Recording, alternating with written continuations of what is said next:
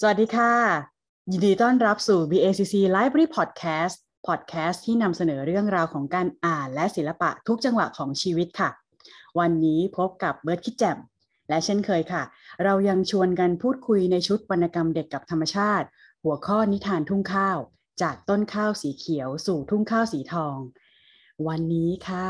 เราได้เชิญอาจารย์ปรีดาปัญญาจารย์มาร่วมพูดคุยกันค่ะ สวัสดีค่ะ สวัสดีครับ สวัสดีครับ ค่ะ ขอต้อนรับอาจารย์ปรีดาปัญญาจันทร์นะคะ เข้าสู่การพูดคุยกันใน BACC Library Podcast ค่ะ ขออนุญาตเรียกครูปรีดานะคะ ได้เลยครับ ดีกว่าครับ ดีกว่า ค่ะนะฮะค่ะ วันนี้ค่ะ พวกเราเชิญครูมาค่ะ เพื่อจะมาแบ่งปันเรื่องราวของการวาดภาพ แล้วก็การเขียนหนังสือนิทานค่ะ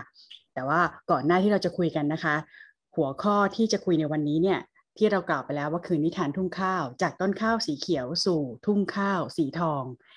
เอ๊ะทำไมทำไมเราถึงจำเป็นที่จะต้องเลือกนิทานเรื่องนี้ขึ้นมา ก็เป็นเพราะว่าอย่างนี้ค่ะครูขานิทานของครูเรื่องนี้ค่ะ เกี่ยวกับธรรมชาติ แล้วก็วิถีชีวิตในชนบททำให้เราเองเนี่ยทางทางทีมงานเนี่ยนึกเชื่อมโยงไปค่ะ ถึงภาพของอาจารย์ดำรง วงอุปราชนะคะ ซึ่งตอนนี้เนี่ยผลงานภาพของอาจารย์ดำรงเนี่ยจัดแสดงอยู่ในนิทรรศการดำรงวงอุปราช ทัศนศิลป์แห่งชีวิตที่หอศิลป์กรุงเทพค่ะ เราก็เลยนำนิทานทุ่งข้าวเนี่ยมาเป็นหัวข้อในการเริ่มพูดคุยกับคุณครูวันนี้ฮะค่ะ แล้วก็ถามเลยค่ะครูขาครูเขียนนิทานเกี่ยวกับธรรมชาติเนี่ยเอาไว้มากมายหลายเล่มเลยนะคะ แต่ว่าอยากจะให้เล่าถึงสองเล่มนี้ก่อนค่ะสองเล่มนี้ที่พูดถึงก็คือ ตามพ่อไปเกี่ยวข้าวกับตามพ่อไปปลูกข้าวค่ะ อยากจะทราบค่ะครูขาว่าในช่วงของการสร้างสรรค์หนังสือสองเล่มนี้ค่ะ อะไรคะคือสิ่งที่ครูอยากนำเสนอผ่านหนังสือสองเล่มนี้ ทั้งคำที่เล่าด้วยแล้วก็ภาพวาดด้วยอะค่ะเชิญค่ะครู เอาแรกเริ่มก่อนเนาะแรกเริ่มคือบกคือคุณพี่แต้วเนี่ยฮะพี่แต้วและปีพันธ์พัฒนาเวทเนี่ยก็เป็นบกอยู่แพรวเพื่อนเด็กเขาก็คือดูดูแล้วหนังสือเกี่ยวกับธรรมชาติในท้องตลาดบ้านเราไม่ค่อยมี ส่วนมากก็เป็นนิทานคุณธรรมซะส่วนมากนะฮะก็เลยพี่แต้วก็บอกมีความคิดว่าเออผมก็ทำเรื่องเรื่องต้นไม้ดอกไม้ใบหญ้าเยอะแยะก็เลยชวนผมว่าทำเกี่ยวกับปลูกข้าวได้ไหมผมบอกว่าอุ้ยได้เลยเพราะว่าผมก็ลูกชาวนา อืมค่ะ ชาวนาแล้วมันมันไม่เกินมันไม่เกินองค์ความรู้แล้วไม่เกินจินตนาการ แล้วไม่เกินวิถีชีวิตมันไม่มันไม่เกินที่ผมจะต้องแบบว่ามันไม่ใช่โจทย์ใหญ่ ไม่ใช่โจทย์ยากนะครับพอเราได้โจทย์ตรงนี้ ผมได้โจทย์ตรงนี้มา ผมก็โอ้โหแบบลำลึกความหลังเลย คือผมเป็นลูกชาวนาก็จริงแต่ไม่ได้ทำนา แต่ตามตามพ่อเนี่ยไปทำนา เพราะตอนนั้นผมเด็กมากแล้วก็ค่อนข้างเป็นเด็กเรียน คุณพ่อคุณแม่ก็เห็นว่า เรียนเก่ง เรียนดีก็ไม่อยากให้ทำงานทำนาทำอะไรจริง ๆ ก็เราก็ไปตลอด ตอนนั้นก็ต้นเด็กจริงๆเขาประมาณหกเจ็ดขวบจนถึงเก้าขวบนะฮะไปก็ แล้วแล้วเป็นนาเนี่ย เหมือนเป็นสนามเด็กเล่นของพวกเราคือลงไปในนาปุ๊บเนี่ยมันมีอะไรให้เล่นเยอะแยะมากมาย มีน้ำมีโครนมีต้นไม้มีสัตว์มีอะไรมากมายไก่กองเลยฮะ แล้วก็ฤดูที่เปลี่ยนไปของของท้องนาเนี่ย มันมีเสน่ห์หมดต อนนั้นผมผมอาจจะไม่ได้มองแล้วไม่ใช้คำใหญ่อย่างเงี้ยเพียงแต่ว่าเรารู้สึกว่าเราอยู่ในท้องนาแล้วมันเปิดกว้างแล้วก็มีความสุข ไม่ว่าจะเป็นกลิ่นต้นข้าวกลิ่นอะไรพวกนี้นะครับ มันมันสนุกสนานไปหมดเลยมันเล่นได้หมดเลย มันเล่นได้หมดมันเหมือนสนามเด็กเล่นขนาดใหญ่ของเรา แล้วก็การทำนาของชาวนาเนี่ยนะครับเขาจะไปนอนที่นาเนี่ยไปนอนเฝ้านาเหมือนมีบ้านที่หลังที่สองอยู่อยู่อยู่ใกล้นาเวลาทำนาเนี่ยมีสองมีไปสองครั้งก็คือครั้งตอนปลูกกับตอนเก็บเกี่ยว ระหว่างนั้นก็กลับมานอนบ้านข้างใน ระหว่างคือไปอยู่หลายเดือนเลยนะจนจนปลูกเสร็จ จนเกี่ยวเสร็จ ซึ่งตรงนี้ก็เกิดเป็นผมก็บอกคุยกับพี่แต้วว่า เออถ้าทำเกี่ยวกับเรื่องปลูกข้าวเนี่ย มันต้องทำสองเล่มนะทำทำเล่มเดียวเอาไม่อยู่ทำเล่มเดียวมันรีบจบเกินไป ก็คือตามก็เกิดเป็นเป็นตามพ่อไปปลูกข้าวกับตามพ่อไปเกี่ยวข้าว อืมค่ะ ค่ะ เพราะว่าภาพในเล่มเนี้ยนะคะ ที่เราได้เห็นกันนะเป็นภาพทุ่งข้าวที่เหลืองอารามเลย ซึ่งบอกว่าคล้ายๆเลยค่ะ แนวคิดในการถ่ายทอดเนี่ยคล้ายๆ ภาพภาพของอาจารย์ดำรงอยู่ด้วยเหมือนกันนะคะ อันนี้ถูกใจทีมงานทางห้องสมุด BACC มากค่ะอ่าค่ะแต่ว่านอกเหนือจากเรื่องนี้ค่ะครูขาครูยังมีนิทานอีกเยอะแยะมากมาย อยากถามครูค่ะว่าเขียนตั้งแต่ต้นเลยจนถึงวันนี้เนี่ย กี่เล่มแล้วคะครูอ๋อ ทั้งทั้งแต่งเองวาดเองแล้วก็ทั้งวาดให้คนอื่นด้วยเนี่ยครับเอาเป็นว่าเป็นผลงานที่ที่มีชื่อแปะอยู่บนหนังสือนี่นะก็ประมาณเกือบสามร้อยเล่มแล้วฮะสามร้อยเรื่องครับโอ้ก็ตอนหลังๆก็เอ่อแต่งเองซะส่วนมาก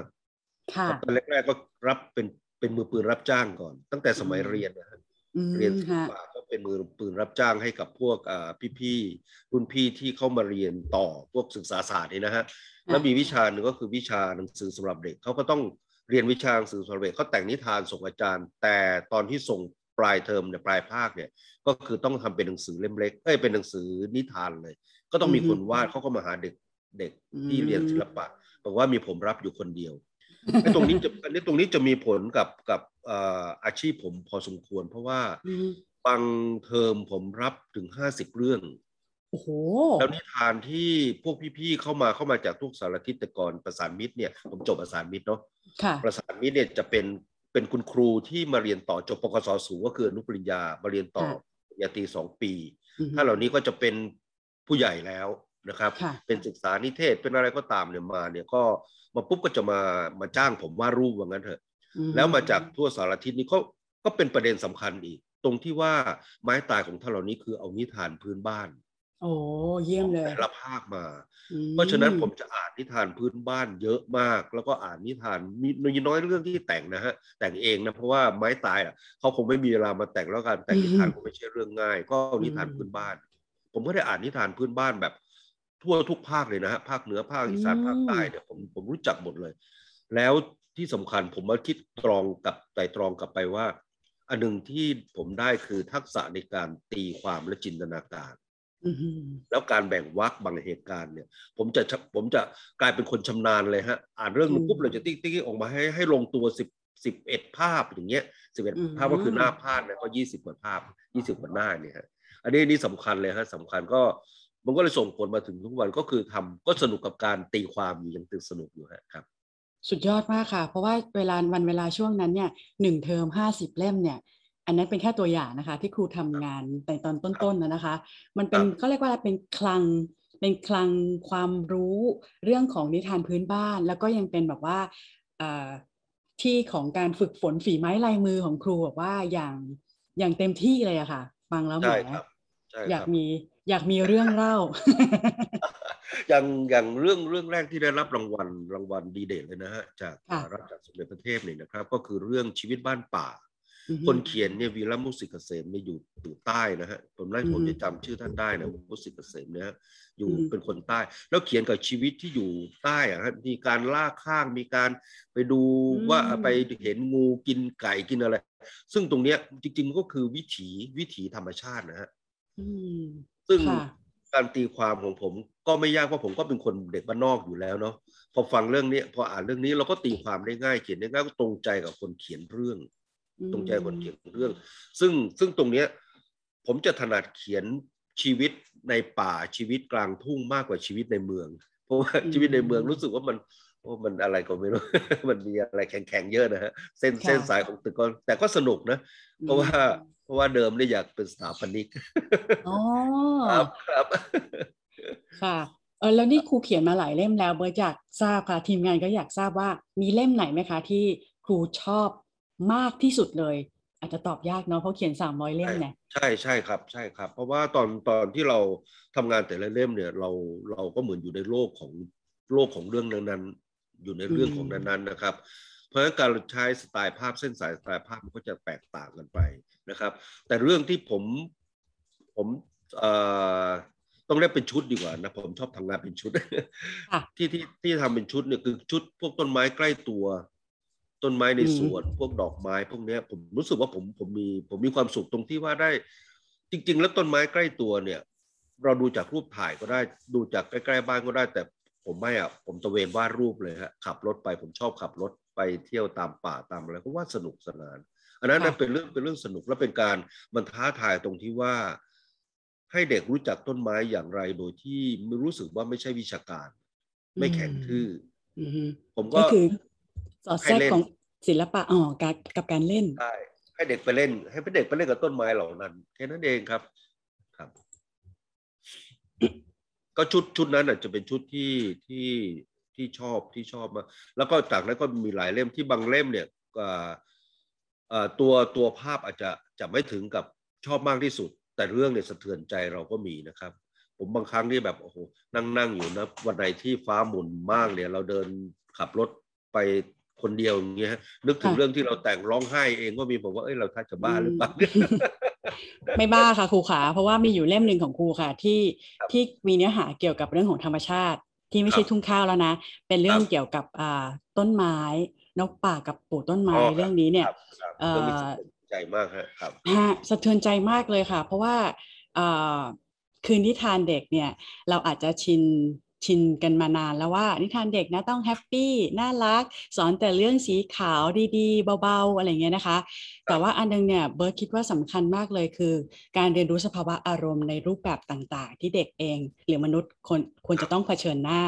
นะคะ แล้วครูก็มอบประสบการณ์การเรียนรู้เกี่ยวกับเอ่อการสูญเสียธรรมชาตินะคะหรือว่าการต้องดูแลทำไมต้องดูแลอะไรเงี้ยนะคะอยู่ในเนื้อเรื่องเรื่องนี้ ครูจะพูดถึงเรื่องนี้สักนิดหนึ่งไหมคะ เรื่องนกป่านี่ใช่ไหมฮะนกป่ากับปลูกต้นอันนี้ไม้อันนี้เนี่เรายค่ะเราเราจะออกเราจะออกจากทุ่งก่อนก่อนเป็นชั่วคราวใช่ไหมคือคือเดี๋ยวเราจะกลับทุ่งครับสามารถกลับไปได้ค่ะครูขาเพราะว่าวันนี้เนี่ยเนื่องจากว่าครูเนี่ยอ่าเขียนหนังสือเกี่ยวกับ ธรรมชาติไว้เยอะมาก แล้วธรรมชาติของครูเนี่ยก็ครอบคลุมทั้งทุ่งข้าวด้วยนะคะ แล้วก็บอกว่าเรื่องอื่น ๆด้วยที่เป็นธรรมชาติรอบๆ ตัวรวมถึงสิ่งแวดล้อมด้วย เพราะฉะนั้นเนี่ยไหนๆเชิญครูมาแล้วเนี่ยค่ะ เราก็จะชวนเข้าไปนั่งในทุ่งข้าวบ้างแล้วก็ชวนออกมาเดินนอกทุ่งข้าวบ้างไปบ้างใช่ไหมใช่ค่ะเอาเอาทุ่งข้าวก่อนนิดหนึ่งเอาทุ่งข้าวก่อนอ่านิดหนึ่งได้ค่ะ ได้เลยค่ะเข้าเนี่ยคุณเข้าชอบลืมถ้านะถ้าแวบอะไรขึ้นมาได้เนี่ย คืออาจารย์ดำรงเนี่ยตอนที่ผมทำงานสำนักพิมพ์แรกเนี่ยสำนักพิมพ์ปานยาค่ะ แล้วก็สำนักพิมพ์ปานยาเนี่ย เจ้าของสำนักพิมพ์อาจารย์วาทินนี่นะฮะอ่าท่านก็เป็นจบจบอเมริกามาท่านก็จะมีมุมมองของหนังสือเด็กแบบสากล แล้วท่านก็ทำอ่าหนังสือที่เกี่ยวกับศิลปะเยอะมาก ที่เช่น อาจารย์ศิลปิลศรีนะครับ ซึ่งคนที่วาดภาพประกอบเนี่ย คนที่วาดปกให้เนี่ยด้วยปากกาก็คืออาจารย์ดำรงดำรงวงศ์ประหลาดนี่นะฮะผมค่ะจะรู้จักอาจารย์ดำรงมากหมายถึงว่า ร่วมอ่าผลงานของท่านนะฮะไม่ว่าจะเป็นรูปกระท่อมที่อยู่กลางทุ่งนาลายด้วยลายเส้นของท่านเนี่ยผมชอบมากเลย ซึ่งถ้าจะว่าไปเนี่ยนะก็เหมือนกับลายเส้นของอาจารย์ดำรงเนี่ยภาพของอาจารย์ดำรงเป็นแรงบันดาลใจให้การเขียนมุมมองในการเขียนเรื่องตามพ่อไปเกี่ยวข้าวมอันนี้นี่อันนี้โยงได้แบบสนิทเลยนะครับเพราะว่าผมเห็นอืมผลงานท่านมาตลอดแล้วผมชอบผมชอบตรงที่ว่างานท่านค่อนข้างสะอาดสะอาดแล้วสวยงาม แล้วในขณะเดียวกันเนี่ย เหมือนคนดูเนี่ย ตรึงคนดูได้นะฮะอันนี้คือคือเสน่ห์ของภาพของท่านและพลังภาพของท่านนะฮะก็ก็มามามามีผลต่อเรื่องเอ่อจริง ๆ ตอนอยู่ปานายาก็จะทำเรื่องนี้อยู่เหมือนกันมเรื่องการเกี่ยวข้าวเนี่ยเพราะผมชอบภาพของท่านมาก แล้วก็อยากทำปรากฏว่าตอนนั้น มันหลายอย่างมันสะดุดก็เลยไม่ได้ออกจนสามสิบกว่าปีถัดมาถึงได้ออกเรื่องตามพ่อไปเกี่ยวข้าวเนี่ยแหละครับอืม แล้วภาพนั้นก็ยังติดตาอยู่ติดตาติดใจอยู่นะครับ อันนี้อันนี้ได้โยงโยงได้เลยอะเข้ามาเข้ามาพักใต้ต้นไม้เข้ามาพักใต้ต้นไม้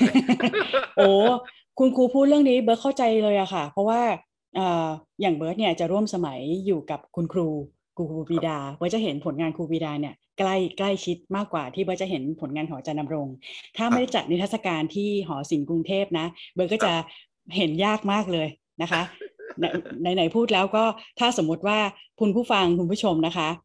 ไปดูทันนะคะ ให้ลองไปดูผลงานของอาจารย์ดำรงวงอุปราชนะคะ ที่จัดที่ BACC นะคะ ยังจัดอยู่นะคะ ถ้าสมมติว่าเทปนี้ออกทันนะพฤศจิกาเนาะเขาน่าจะจัดถึงตุลาอะขอโทษค่ะธันวานะคะค่ะ ก็เนี่ยค่ะ เข้าใจเลยค่ะ เพราะว่าเบิร์ตเองจะร่วมสมัยกับทางครูปีดา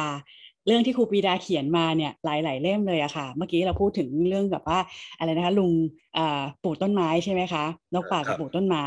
เรื่องก่อนหน้านั้นนานมากมาแล้วอีกก็มีอีกหลายเรื่องมาก วันนี้เบิร์ตก็เตรียมหนังสือมาแบบว่าโกโกยหนังสือที่แบบว่าถูกใจ ชอบมากของครูได้ครับได้รับค่ะได้โกยมาเลยแบบว่า มีทั้งครับค่ะ มีทั้งแบบว่า เรื่องเม่นหลบฝนที่เบิร์ตไม่มีละ อันนี้เป็นเรื่องแรกที่ที่เจอ ทุกเล่มของครูที่ที่เบิร์ตเอ่ยชื่อ จะเอ่ยชื่อขึ้นมาเนี่ยนะคะ เม่นหลบฝนเอง หรือไม่ก็เป็นเรื่องพระจันทร์อร่อยไหมเป็นผลงานการแปลนะคะ ไม่ว่าจะเป็นเรื่องนิ่งไว้นะนะฮะน้ำตาทะเลนะคะพระจันทร์อยากมีเพื่อน อันนี้แค่ตัวอย่าง ตัวอย่างกุ๊บกิ๊บกรุบกริบมากเลยนะคะ แต่ว่าแต่ละเรื่องเนี่ยเนื้อหาประเด็นที่ครูเสนอเนี่ยอาจจะไม่ได้ตรงเป๊ะกับว่าจะต้องแบบว่าเอ่อรักธรรมชาติ แต่จริง ๆ แล้วครูพูดเรื่องนั้นครับแตกประเด็นไปที่สิ่งแวดล้อม แตกประเด็นไปที่การดูแลจิตใจภายในนะคะครับเป็นธรรมชาติของจิตเหมือนกันนะคะ แตกประเด็นครับไปที่ต่างๆ ที่เกี่ยวกับธรรมชาติของการใช้ชีวิต อันเนี้ยฮะที่ทำให้หนูว่าประทับใจมากอันอันอันนี้ไม่ใช่คำถามแต่ว่าเป็น คำอะไรนะคำอยากบอก ว่าประทับใจค่ะครูขาแสดงความรู้สึกครับใช่ฮะแชร์ความรู้สึกจากผู้ดำเนินรายการ วันนี้เราวันนี้เบิร์ตตื่นเต้นค่ะ ตื่นเต้นไม่แพ้ทีมงานค่ะ เพราะว่าเป็นแฟนเป็นแฟนคลับ เรียกเป็นภาษาโอ้นะขอบเป็นแฟนคลับมากค่ะขอบคุณมากขอบคุณค่ะครูขาครับหนูก็ค่ะ ทีนี้ครับมีคำอะถามต่อมีคำถามต่อค่ะมีคำถามครับต่อ คือเอ่อ วิธีการทำงานค่ะครูขามี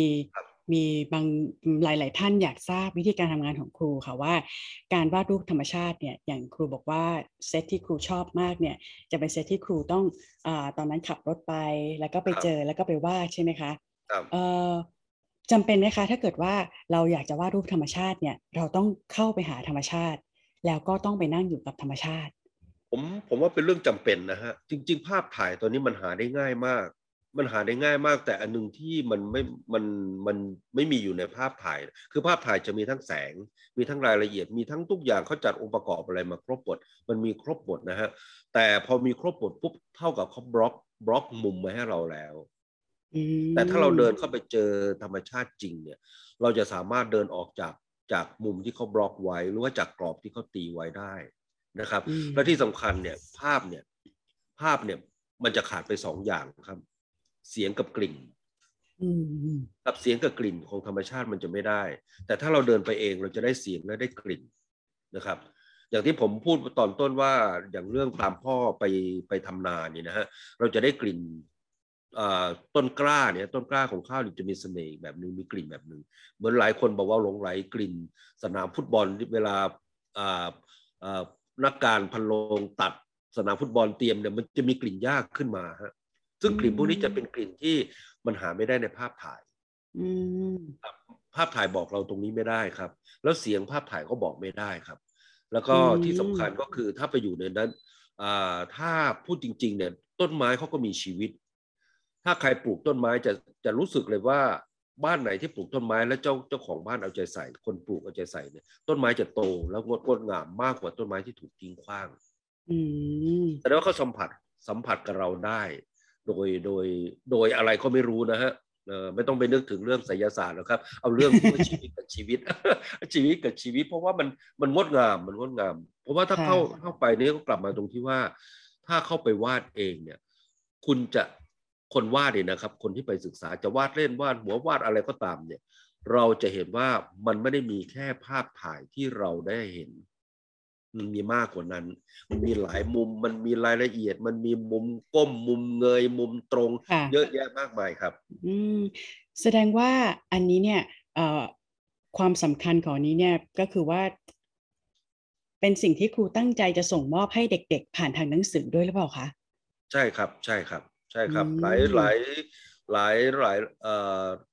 คือทุกทุก ทุกเล่ม ทุกเล่มที่ทำเนี่ยเป็นเป็นเล่มที่ผมไปนั่งวาดจริง แต่ไม่ได้มาเอามุมนั้นจริงมานะฮะเอามาก็มาจัดวางใหม่ เพราะว่าค่ะทำไมต้องจัดวางใหม่ เพราะว่าบางบางบางสิ่งที่เราต้องการบอกเด็ก ต้องการสื่อสารกับเด็กอืมันต้องเห็นชัดมันต้องเด่นชัด อันนี้คำนึงถึงเรื่องการสื่อสารกับเด็กแล้วครับ ค่ะครูมันขามันและทีนี้ค่ะ เชิญเชิญค่ะมันมันจะต่างจากที่ถ้าเราไปบันไปไปวาดภาพธรรมชาติ เป็นภาพอืมวิวภาพอะไรเนี่ยอืม เราจะไม่นึกถึงการสื่อสารหรือเอ่อเป็นเฉพาะจุด แต่เราจะมองภาพรวมใช่ไหมฮะอืมว่าอืมภาพวิวทิวทัศน์มันต้องสวยงามอย่างนี้นะครับ แต่ถ้าเราจะพูดพูดเกิดจากต้นไม้ใกล้ตัวเนี่ยพูดถึงเรื่องต้นมะละกอเนี่ย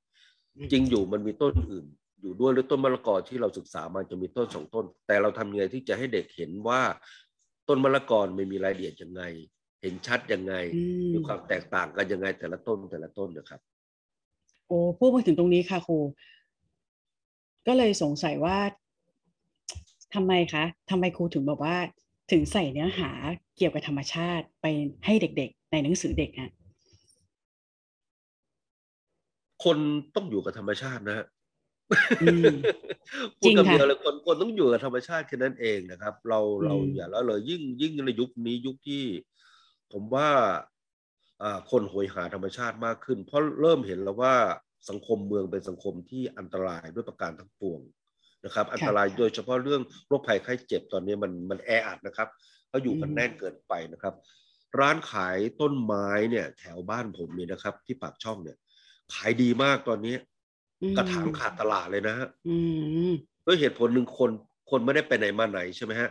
อืมคนก็ปลูกต้นไม้แล้วตรงต้นไม้เนี่ยมันเป็นยา มันเป็นยาให้เลยฮะยาใจนะฮะอื มันมันมันบำบัดได้เลย การแตกยอดการเติบโตของต้นไม้เนี่ยเมื่อวานเนี่ยเพิ่งไปไปตะเวนหาซื้อกระถาง ปรากฏว่ากระถางขาดตลาด แล้วที่มีอยู่จากเจ็ดบาทเป็นสิบเจ็ดบาทอย่างเงี้ยเพิ่มมาสิบบาทเลยเขาบอกขาดตลาดแล้วร้านขายไม่แต่ร้านยี่สิบาท หรือร้านขายต้นไม้เนี่ย เอาเอากระถางเนี่ยมาตั้งโชว์ข้างหน้าเลยว่า ฉันมีสินค้าพันนี้นะ เห็นไหมจริง ๆ คนเนี่ย คนไม่ได้ คนไม่ได้ขาดจากธรรมชาติหรอกครับ เพียงคุแต่ณว่าต้องการอืมบางคนต้องการ แต่มันมีช่วงหนึ่งที่ทำให้คนลืมไปนิดหนึ่งอืมเลยรู้สึกว่าห่างนะครับรู้สึกว่าห่างค่ะ ขอบคุณมากค่ะครูจริง ๆ แล้วอะหนูก็แอบเดาแล้วแหละ แต่ว่าก็ต้องถามค่ะ เพราะว่าถามให้คุณผู้ฟังคุณผู้ชมได้รับฟังจากครูนะคะยังไงครับคนก็ต้องการธรรมชาติอะค่ะนะคะย้ำเตือนกันอีกครั้งนะคะ คุณผู้ฟังค่ะค่ะ แล้วก็วิธีการทำงานอีกนิดนึงค่ะครูขาเอ่อ ครูเล่าให้ฟังว่าครูมีทั้งวาดรูปประกอบให้กับนักเขียนท่านอื่นนะคะ แล้วหลังๆเนี่ยคุณครูก็วาดเองเขียนเอง แต่ว่ามีทีมเบิร์ตก็จะเห็นบางเล่มว่ามีทีมงานเนี่ยหรือนักเขียนท่านอื่นเนี่ยเข้ามาร่วมทำงานด้วย อันนี้ครับอยากให้ครูเล่าเรื่องวิธีการทำงานของครูให้ฟังโดยคร่าวๆหน่อยได้ไหมคะ ครับเอ่อก็อย่างที่ที่เกริ่นมาก่อนหน้านี้ว่าผมทำงาน ครั้งแรกก็คือแรกๆเนี่ยก็คือวาดรูปให้คนเขียนคนอื่น ตอนสมัยเรียนเป็นนักศึกษานี้นะก็คืออ่านเรื่องคนอื่นนะครับ อ่านแล้วก็อันนั้นเราเราจะเป็นการฝึกตีความ ฝึกจินตนาการของเรานะครับ คราวนี้เนี่ยพอพอมาถึงยุคที่เรารู้สึกว่าเรามีเรื่องที่สะสมอยู่ในหัวเยอะ แล้วก็เราเห็นเราสามารถกันกรองมาเป็นเรื่องเองได้เนี่ยนะครับ ผมก็จะเขียนเป็นเรื่องแต่การเขียนเรื่องของผมเนี่ยเขียนโดยการสเก็ตเป็นภาพนะครับ พอสเก็ตเป็นภาพปุ๊บรู้สึกว่าภาพมันเล่าเรื่อง ภาพมันอืมเล่าเรื่องเรื่องที่เราแต่งเนี่ยแต่เป็นภาพ ภาพเล่าเรื่องผมไม่ได้แต่งด้วยภาษาเขียนนะฮะผมแต่งด้วยภาษาภาพ ภาพวาดเนี่ยนะฮะภาพอ่าร่างภาพสเก็ตเนี่ย แต่คราวนี้พอเสร็จปุ๊บเนี่ย ผมลองแต่งบางครั้งลองแต่งปุ๊บภาษาผมมันแข็ง อ่านหนังสือก็เยอะก็จริงนะแต่ด้วยความที่บางทีเราเป็นครูในโรงเรียนเนี่ย เราก็จะมีอ่านหนังสือราชการมันจะติดเรื่องราชการเลือกพอดีเขียนจริงก็ กลายเป็นคนขึงขังขึ้นมาซะงั้นก็เลยไม่ไม่ภาษาไม่สวยงาม เราก็ต้องอาศัยคนอื่นมาช่วยเขียนคำให้ อย่างเช่นนกป่ากับปลูกต้นไม้เนี่ยก็จะได้คุณสุภไทย ซึ่งเป็นนักเขียนเรื่องสั้นเนี่ยนะฮะภาษาของแล้วอะแล้วคุณสุภไทยก็ทำงานแบบถูกใจมากตรงที่ว่าบางประเด็นเนี่ยเราเราเราไม่ได้ลึกด้วยภาษาเขียน แต่อาจจะลึกด้วยภาพและเรื่อง แต่คนเขียนเนี่ยเขาสามารถตั้งตั้งคำถาม ตั้งคำหรือว่าใช้ภาษาที่ดึงดึงมากกว่าภาพแหละทำงานทำงานมากกว่าภาพ คือหนังสือสำหรับเด็กที่ดีเนี่ย ภาพและเรื่องต้องทำงานต้องทำงานไปด้วยกันนะฮะ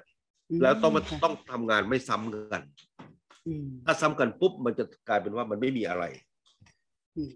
อย่างเช่นใช่ไหมหครัน้าบแรกค่ะ อย่างเช่นครับหน้าแรกนี้นะคะเอ่อครับตอนนี้เบิร์ตกำลังถือหนังสืออยู่นะคะครับ ถ้าใครดูในช่องทาง YouTube จะเห็นภาพนะคะครับหนังสือหน้าแรกของเล่มนี้เนี่ยเป็นภาพต้นไม้เขียว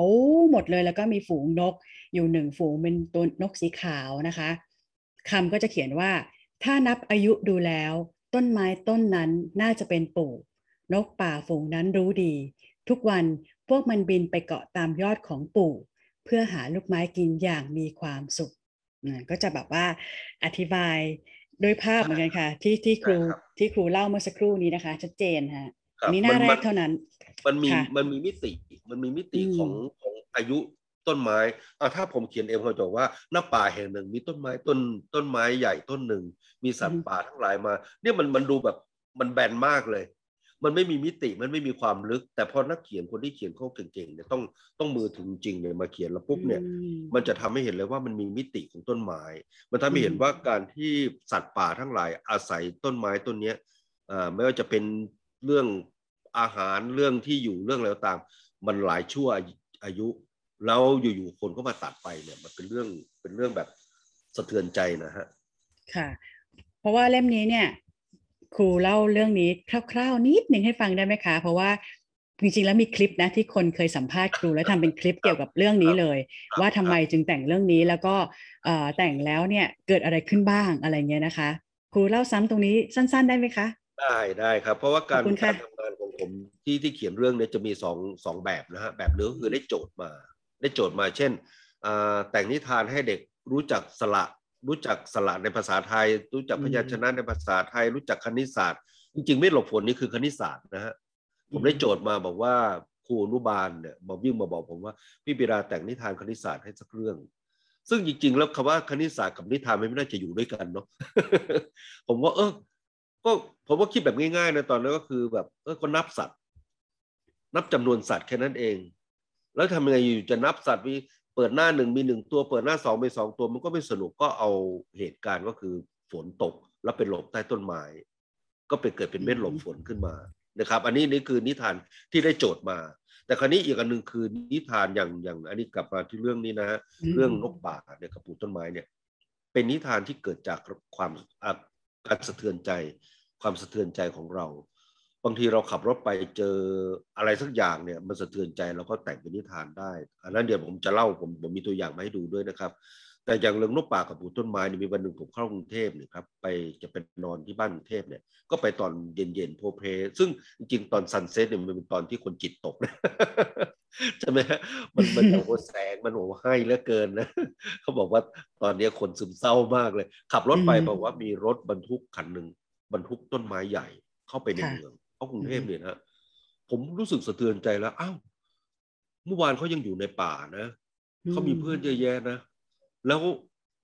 แล้ววันนี้เขาต้องเข้าไปอยู่ในเมืองที่เขาเป็นไม่คุ้นเคยเนี่ย มันจะเกิดอะไรขึ้นอู้ผมผมรู้สึกสุดมันเขาเรียกว่ากระเพื่อมเลยฮะมันแรงใจมันกระเพื่อมเลย กลับไปถึงบ้านผมสเก็ตเลย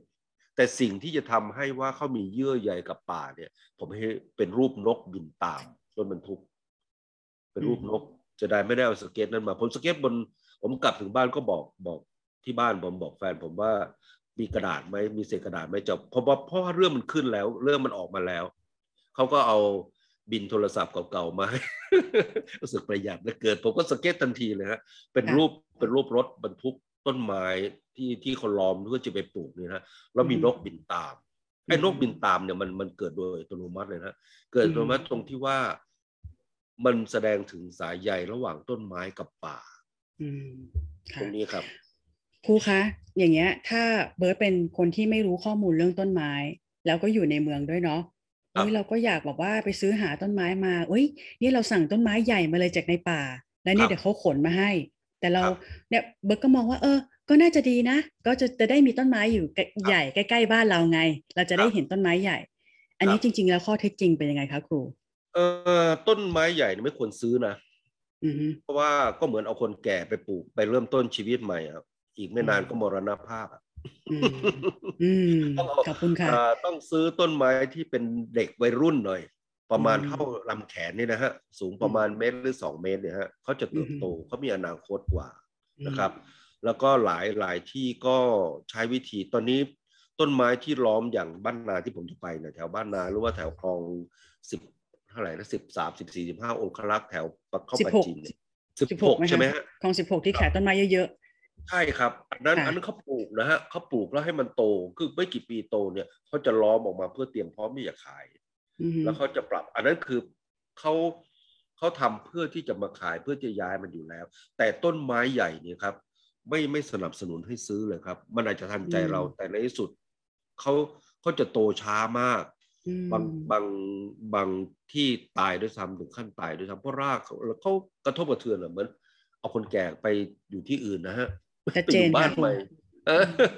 บางบางคนบางคนปรับตัวได้ก็ปรับได้ บางคนปรับตัวไม่ได้ก็เฉาเฉาแล้วเป็นต้นไม้นี่เฉาตายไป เพราะว่าในท้ายเรื่องเรื่องนี้นะคะ นกป่ากับปู่ต้นไม้เนี่ย สุดท้ายคือปู่ต้นไม้ก็ไม่รอดค่ะคือตายไปต้นไม้ก็ยืนต้นตายเลย อยู่ที่กลางเมืองใหญ่นั้น นะคะใช่ก็ใช่เป็นเรื่องที่สะเทือนใจ ก็มีคุณพ่อคุณแม่หลายคนนะคะเบิร์ตไปแอบอ่านในคอมเมนต์ไม่ได้แอบอ่านหรอกเขาเรียกไปอ่านเลยล่ะอ่านในคอมเมนต์คนที่อ่านหนังสือเล่มนี้เนาะเขาบอกว่าเขาก็ต้องใช้เวลาในการพูดคุยกับลูก เพราะว่าลูกก็สะเทือนใจเหมือนกัน เด็กๆจะรับรู้ภาวะของอารมณ์เนี่ยผ่านจากการอ่านนิทานเรื่องนี้ด้วยกับพ่อแม่ เขาก็เลยได้โอกาสคุยกันนะคะ แต่ว่าก็มีคุณพ่อคุณแม่ส่วนหนึ่งก็ยังบอกว่าไม่อยากให้ลูกเนี่ยได้ได้รับ อะไรนะเรื่องเศร้าในตอนที่สภาวะมันเศร้ามาก อันนี้ก็เป็นเขาเรียกว่าอ่าความคิดเห็นที่แตกต่างกันไปนะคะ แต่ว่าเบิร์ตเองนะครูก็ยังยืนยันค่ะ หนูเองก็ยังยืนยัน เป็นคนชอบอ่านนิทาน และจะครับชอบเล่านิทานด้วยนะคะ ก็รู้สึกว่าเด็กๆเราต้องต้องได้รับการเสิร์ฟนิทานหลาย ๆ แบบนะคะครับอ่าทั้งความเศร้าด้วยความสุขด้วยนะคะ รู้สึกแล้วขอบคุณมากผมค่ะผมเห็นฉากข้างหลังห้องคุณเบิร์ตเนี่ยก็มีรูปแมวน้อยร้อยหมื่นชาติอยู่ ใช่ไหมใช่ไหมครับ เออนั่นแหละเรื่องนั้นอะผมผมเล่าเนี่ย เวลาอบรมครูเนี่ยเล่าคุณครูบางคนร้องไห้นะฮะคุณครูร้องไห้เลย จบค่ะจบด้วยจบด้วยความเศร้าจริงค่ะๆ แมวน้อยเพร้อราะยหว่ามื่นชาติเนี่ยไม่ได้จบด้วยความสุขนะไม่ได้อือฮึจริงๆแล้วคือจบด้วยความสุขเพราะเขาเจอรักแท้แล้วก็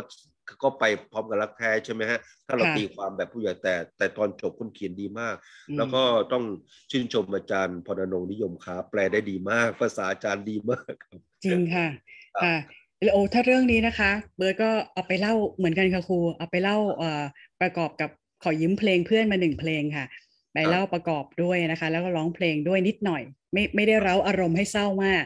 แต่ว่าเอาไปเล่าในห้องเวิร์กช็อปบ้าง เล่าให้เด็กฟังบ้างผู้ใหญ่ฟังบ้าง ก็มีเด็กๆสองขวบ ก็เขาก็เขายังฟังทั้งหมดเรื่องเนี่ยไม่เข้าใจ แต่ว่าเขา get เรื่องของอารมณ์ของเรื่อง แล้วพอดีที่บ้านเขาอะแมวเพิ่งเสีย แมวเพิ่งตายขอโทษแมวเพิ่งตายค่ะแล้วครับอืมแล้วทีเนี้ยเขานั่งฟังเนี่ยเขาน้ำตาไหลอย่างเงี้ยไม่ได้ร้องไห้สะอื้นเบิร์ตก็เห็นแล้วล่ะ แต่พอฟังเสร็จปุ๊บ วันรุ่งขึ้นคุณแม่เขาแมสเซจมาบอกว่า เมื่อวานนี้ลูกเดินมาหาที่โต๊ะทำงาน แล้วก็บอกว่า แม่แมวตายแล้ว อย่างเงี้ยฮะอืมเหรอฮะค่ะคือเรื่องเรื่องราวมันก็สื่อสารดีจริง ๆ ค่ะหนังสือนิทานหนังสือนิทานภาพหรือว่าหนังสือภาพเนี่ยมันสื่อสารถึงกับถึงข้างในถึงภาวะอารมณ์ข้างในแล้วก็วิธีการคิดเนี่ยของเด็กๆ แล้วก็ผู้ใหญ่ได้จริง ๆ ค่ะครูขาครับครับครับค่ะ ทีนี้กลับมาที่เรื่องของหนังสือครูค่ะเอ่ ครับอมีผลงานช่วงนี้ช่วงโควิดเลยที่เป็นผลงานล่าสุดของครูอะค่ะ มีเรื่องไหนบ้างไหมคะ เพราะว่าอันนี้ฮะนังพูดถึงเมื่อกี้ย้อนกลับไปที่นกป่ากับปลูกต้นไม้เนี่ย คครับรูครับ เล่มนี้ได้รางวัลดีเด่น หนังสือครับสำหรับเด็กด้วยนะคะ ที่ปี พศ 2561 ใช่ไหมคะครู ปี ครับ61ครับค่ะ ปีนี้ปี 64 ทีเนี้ยเบิร์ตตามอ่านแล้ว ครูจะได้รางวัลทุกปีเลยช่วงนี้ ไม่ดีเด่นก็ชมเชยที่ที่มีชื่อครูนะคะ หลายเล่มเลยปี64นี้ก็มีเล่มที่ได้รางวัลใช่ไหมคะครูครับปีปีหกสี่ก็มีครับมีค่ะฮะ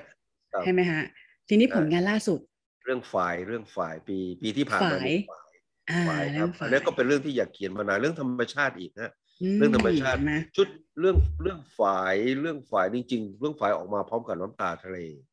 ออกมาในชุดนะเป็นชุดเกี่ยวกับเรื่องธรรมชาตินะครับฝ่ายฝ่าย คุยคุยเรื่องฝ่ายก่อนนิดหนึ่งเนาะคุยเรื่องได้เลยฝ่าค่ะครูแต่ผมไม่ได้หยิบมาด้วยนะครับ ทางทางคุณพึ่งก็อาจจะหาหาภาพได้ไม่ยากครับ เรื่องฝ่ายเอ่อคือก่อนหน้านี้เนี่ยตั้งแต่ปีสามห้าสามหกนะฮะผมจัดค่ายจัดค่ายเอ่อธรรมชาติบำบัดเด็กกินผักนะฮะพูดง่ายๆคือค่ายเด็กกินผักกับทางบารวี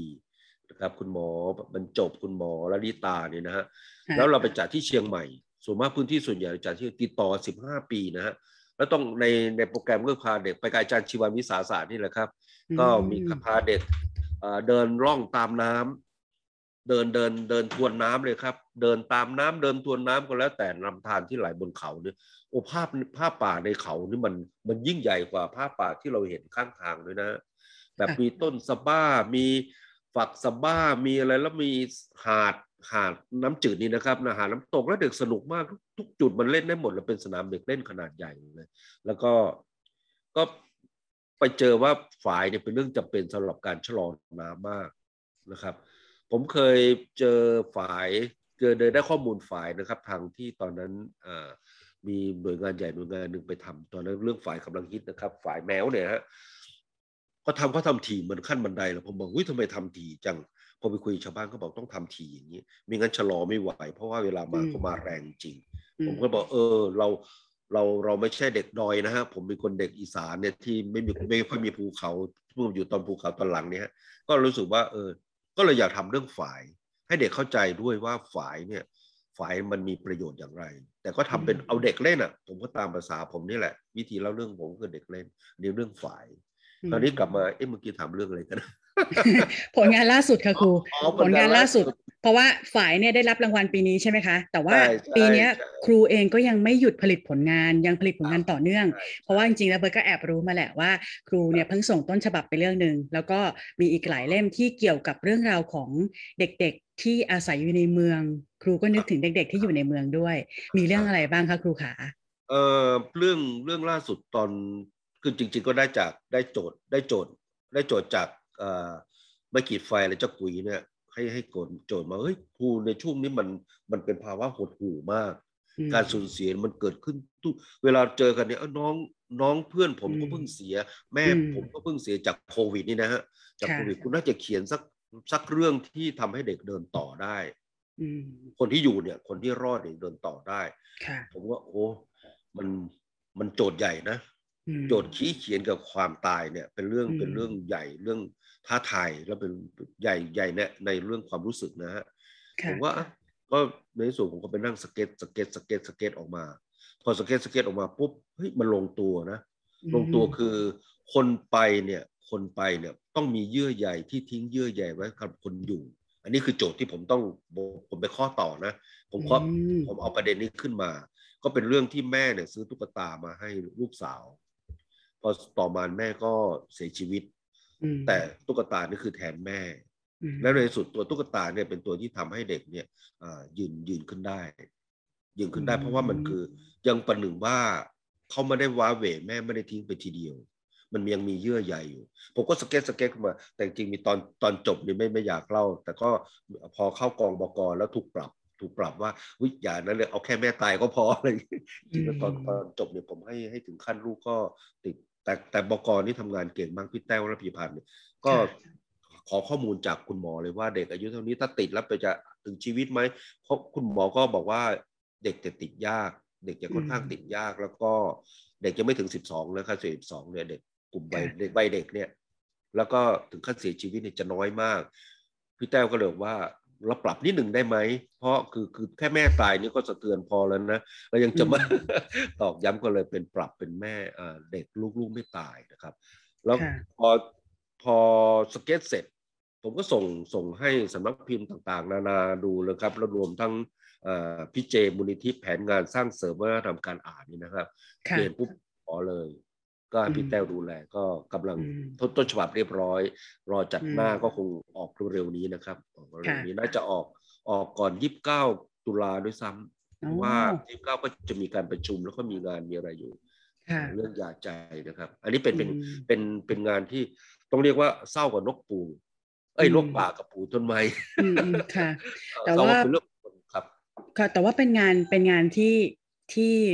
เบิร์ตเข้าใจว่านะคะครูตั้งใจที่จะอาออกมางานชิ้นเนี้ยออกมา supportความรู้สึกของคนที่ยังมีชีวิตอยู่หลังจากการสูญเสียใช่นะครับฮะใช่ครับซึ่งอันนี้ซึ่งอันเนี้ยค่ะสำคัญมากเลยค่ะคุณผู้ฟังค่ะ เพราะว่าช่วงนี้ค่ะเราอัดรายการกันช่วงโควิดระลอกสามเป็นระลอกที่ค่อยๆดีขึ้นแล้วล่ะ แต่ว่าก่อนหน้านี้สองเดือนเนี่ยเอ่อผู้คนล้มตายเป็นจำนวนมากต่อวัน แล้วว่าแล้วแล้วเลขจำนวนหนึ่งในนั้นเนี่ยจะเป็น พ่อแม่เป็นลูกเป็นหลานของใครบางคนอยู่ในนั้นนะคะ เพราะฉะนั้นความสูญเสียเนี่ยเกิดขึ้นทั่ว ๆ ไปเลยอย่างที่ครูบอกว่าบรรยากาศมันหดหู่มาก ทั้งประเทศและทั้งโลกด้วยซ้ทีนี้ว่าเราจะค่อยๆปรับตัวรับมือกับภาวะนั้นเพื่ออยู่ต่อได้ยังไง อันนี้ค่ะ ต้องขอบคุณมากเลยหนูจะรออ่าน แล้วคิดว่าถ้าเกิดว่าเทปนี้ได้ออกไปแล้วนะคะ คิดว่าหนังสือครูน่าจะวางแล้ว นะคะครับคุณผู้ฟังคุณผู้ชมตามไปดูได้นะคะครับเอ่อชื่อเรื่องนี่บอกได้ไหมคะครูเออได้ครับเดิมเดิมที่เอ่อตอนที่สเก็ตครั้งแรกเนี่ยใช้ชื่อว่า แม่จ๋าหนูลูกมาแล้วอือฮึก็หมายถึงว่าลูกตามไปนะครับค่ะจริงแล้วเนี่ยในในภาวะอย่างนี้เนี่ยถ้ามีคนใดคนหนึ่งเอ่อสูญเสียใครคนใดคนหนึ่งเนี่ยคนที่อยู่เนี่ยมีสองคำอืมจะไปตามหรือจะไปต่ออืมไปตามก็คือตามตามคนนั้นน่ะไป หรือว่าจะใช้ชีวิต ไปต่อก็คือต่อของตัวเองไป ผมก็เลยสุดท้ายก็เลยมาปรับ ก็เปลี่ยนชื่อเรื่องเป็นแม่จ๋าลูกรักแม่อืมแค่นั้นเองแม่จ๋าลูกรักแม่สั้น ๆ นะครับง่ายๆอ่าครับขอบคุณค่ะ แม่จ๋าลูกรักแม่นะคะ ผลงานล่าสุดของครูนะคะ ที่ร่วมสมัยเพื่อเอามาอ่าเขาเรียกอะไรคะ เป็นของขวัญนะคะ เป็นเพื่อนให้กับครอบครัวในยุคโควิดนี้ด้วยนะฮะค่ะ แล้วมีเรื่องอื่นอีกไหมคะครูขาอ่ากับเด็กๆในเมืองครับ นิทานปลูกผักใช่ไหมคะครู อันนี้อยากให้ครูใช่เล่าถึงใช่นิทานครับปลูกผักสักนิดนึงค่ะครับเราเราเราพูดพูดประเด็นเรื่องปลูกต้นไม้ใบหญ้ามามาเกือบตลอดเลยเนาะวันนี้เนาะอืมเราค่ะเยอะอย่างที่เราบอกว่าธรรมชาติกับคนเนี่ยไม่ควรตัดขาดกัน แล้วก็ไม่อยากให้คนติดเมืองมาก ไม่ใช่ไม่มีห้างไม่เปิดแล้วอยู่ไม่ได้อืมค่ะแล้วอยู่ไม่ได้อะไรอย่างเงี้ยมันมันไม่ใช่ครับ จริง ๆ แล้วอยู่กับธรรมชาติได้ทั้งนั้นเลย ผมก็เลยใช้ชื่อชุดนี้ว่าชุดชีวิตไม่ติดเมืองครับอ่าอืม ก็มีสองเล่มก็มีเล่มอ่าชวนเพื่อนไปเล่นชวนเพื่อนเล่นกลางทุ่งค่ะให้เด็กเห็นว่าสนามเด็กเล่นไม่จำเป็นต้องอยู่ในห้าง สนามเด็กเล่นไม่ต้องอยู่ในโรงเรียน สนามเด็กเล่นไม่ต้องอยู่ในที่ที่ผู้ใหญ่จัดให้ก็ได้ เป็นสนามเด็กเล่นทั่วไปเนี่ยอย่างที่ผมก็พูดมาตลอดว่าท้องนาก็เป็นสนามเด็กเล่นเอ่อลำธารในภูเขาหรือว่าลำธารที่ไหนเป็นเป็นสนามเด็กเล่นของเด็กได้หมด จึงเด็กเล่นได้ทุกที่นะฮะ เพราะฉะนั้นก็เรื่องตามอ่าชวนเพื่อนไปชวนเพื่อนเล่นกลางทุ่งเนี่ยผมก็จะนำเสนอในมุมนี้อืมนะครับในมุมค่ะที่เด็กเมืองเนี่ยไปอยู่กับไปอยู่กับญาติญาติเกิดโควิดปุ๊บไปเก็บตัวที่ต่างจังหวัดเลยหนีเมืองหนีความแออัดก็ไปอยู่กับคุณยาย แล้วก็เพื่อนข้างบ้านก็มาชวนไปเล่นกลางทุ่งครับอืมก็เล่นก็วิ่งไปก็สนุกสนานนะครับ จับแมลงเล่นเอ่อบ่อน้ำเล็ก ๆ มีลูกอ๊อดมีอะไรแล้วปีนต้นไม้ใหญ่มีบ้านต้นไม้เล่นสนุกสนาน แล้วก็อีกอันหนึ่งก็คือชวนเพื่อนไปปลูกผักนะครับอืมชวนเพื่อนปลูกผักก็กลุ่มเดียวกันนี่นะฮะก็เพื่อนอีกวันหนึ่งเพื่อนก็ชวนไป ระหว่างที่ยายเนี่ยบอกว่าผัก ผักไม่ต้องซื้อในในซูเปอร์มาร์เก็ตหรอกครับผักไม่ต้องซื้อในตลาดหรอกข้างรั้วก็มีต้นแคต้นอะไรใช่ไหมกระถินร่มริมรั้วเราพูดมาตลอดนะผักริมรั้วอืมผักเอารั้วอะไรนะ ผักรั้วกินได้แล้วพูดมาแต่ พอเข้าอ่าจริงแล้วไม่ค่อยใครไม่ค่อยมีคนทำพออืมพอเจอภาวะโควิดสถานการณ์โควิดปุ๊บคนทำเยอะขึ้น เพราะจริงก็เลยค่ะเริ่มครับใช่ไหมครับค่ะคนใส่ใจเรื่องผักที่อยู่รอบตัวมากขึ้นนะฮะใช่ค่ะ กระแสแบบว่าการปลูกผักในเมืองเนาะแล้วกลุ่มครับกลุ่มที่เขาปลูกผักในเมืองกันอยู่แล้วเนี่ย ก็เติบโตขยายมีแฟนๆเข้าไปช่วยกันปลูก แล้วก็วิถีชีวิตบางอย่างเนี่ย เปลี่ยนไปละนะคะ ค่อยๆเปลี่ยนไปหลังจากที่โควิดมาด้วย แล้วก็สภาพต่างๆเนี่ยเปลี่ยนไปอย่างรุนแรง และเห็นเป็นรูปธรรมมากค่ะ คนก็หันมาหาอาหารกินกันเองเบิร์ก็ปลูกต้นหอมอะไรเงี้ยนะคะแบบว่าครับ มีมีซื้อบ้าง แต่ว่าก็มีปลูกบ้าง และยิ่งถ้าเกิดว่าเรามีบ้านนะครูนะคะ ก็ครับริมรั้วค่ะ ริมรั้วหรือว่าสวนผักเล็ก ๆ ได้เลยเป็นกระถางนะคะ อันนี้ก็อยากจะฝากคุณพ่อคุณแม่ด้วยค่ะอ่าลองลองตามหนังสือชุดนี้ของครูนะคะ แล้วก็เกือบสุดท้ายแล้วค่ะครูขาเนื่องจากว่าครูคร่ำวอดอยู่ในวงการหนังสือนิทานภาพสำหรับเด็กเนี่ยมานานแสนนานแล้วอ่าวันนี้อยากให้ครูช่วยฝากอะไรถึงคุณพ่อคุณแม่ หรือว่า เด็กๆนะคะ ที่ติดตามหนังสือครูมาโดยตลอดด้วยค่ะ เชิญค่ะครูขาครับเออเป็นเป็นคำฝากที่มายาวนานตั้งแต่สมัยเป็นเทปนิทานเป็นซีดี นิทานนะครับ คุณพ่อคุณแม่หลายคนก็จะจะใช้คำว่าหลงประเด็นก็รู้สึกว่าจะจะแรงไปนะครับ คุณพ่อคุณแม่เข้าใจว่าเครื่องเหล่านั้นจะแทนตัวเองได้ ในการเล่านิทานให้ลูกๆฟัง ไม่มีใครแทนได้หรอกครับ ไม่มีใครแทนคุณพ่อคุณแม่ได้หรอกครับ ไม่มีใครแทนเสียงคุณพ่อคุณแม่ได้หรอก ไม่มีใครแทนกอดคุณพ่อคุณแม่ได้หรอกครับ เพราะฉะนั้นคุณพ่อคุณแม่กอดลูกแล้วก็เล่านิทานให้ฟังแค่นั้นแหละครับ แต่เครื่องมืออื่นก็อย่าตัดอย่าตัดทิ้ง เพราะว่าเราอยู่ในโลกยุคใหม่ ก็ต้องมีบ้างให้เขารู้จักบ้างแม้แต่เรายังรู้จักเลยเนาะ แต่อันหนึ่งที่เครื่องเหล่านั้นทำแทนเราไปได้ก็คือตัวเรานี่แหละครับขอบคุณมากค่ะครูขานิทานเป็นเรื่องของความสัมพันธ์นะคะ คุณพ่อคุณแม่ แล้วครูก็ฝากไว้ชัดเจนจับใจมากเลยค่ะ วันนี้เบิร์ตเองอิ่มเต็มค่ะ แล้วได้รับแรงบันดาลใจจากครู จากการพูดคุยกัน เนี่ยไม่ถึงชั่วโมงนะคะ แต่ว่าอิ่มอกอิ่มใจมากค่ะ ขอบพระคุณคุณครูมากนะคะค่ะ และ วันนี้ค่ะ นี่ใจยังเทิมสั่นอยู่เลยนะครูค่ะเอ่อ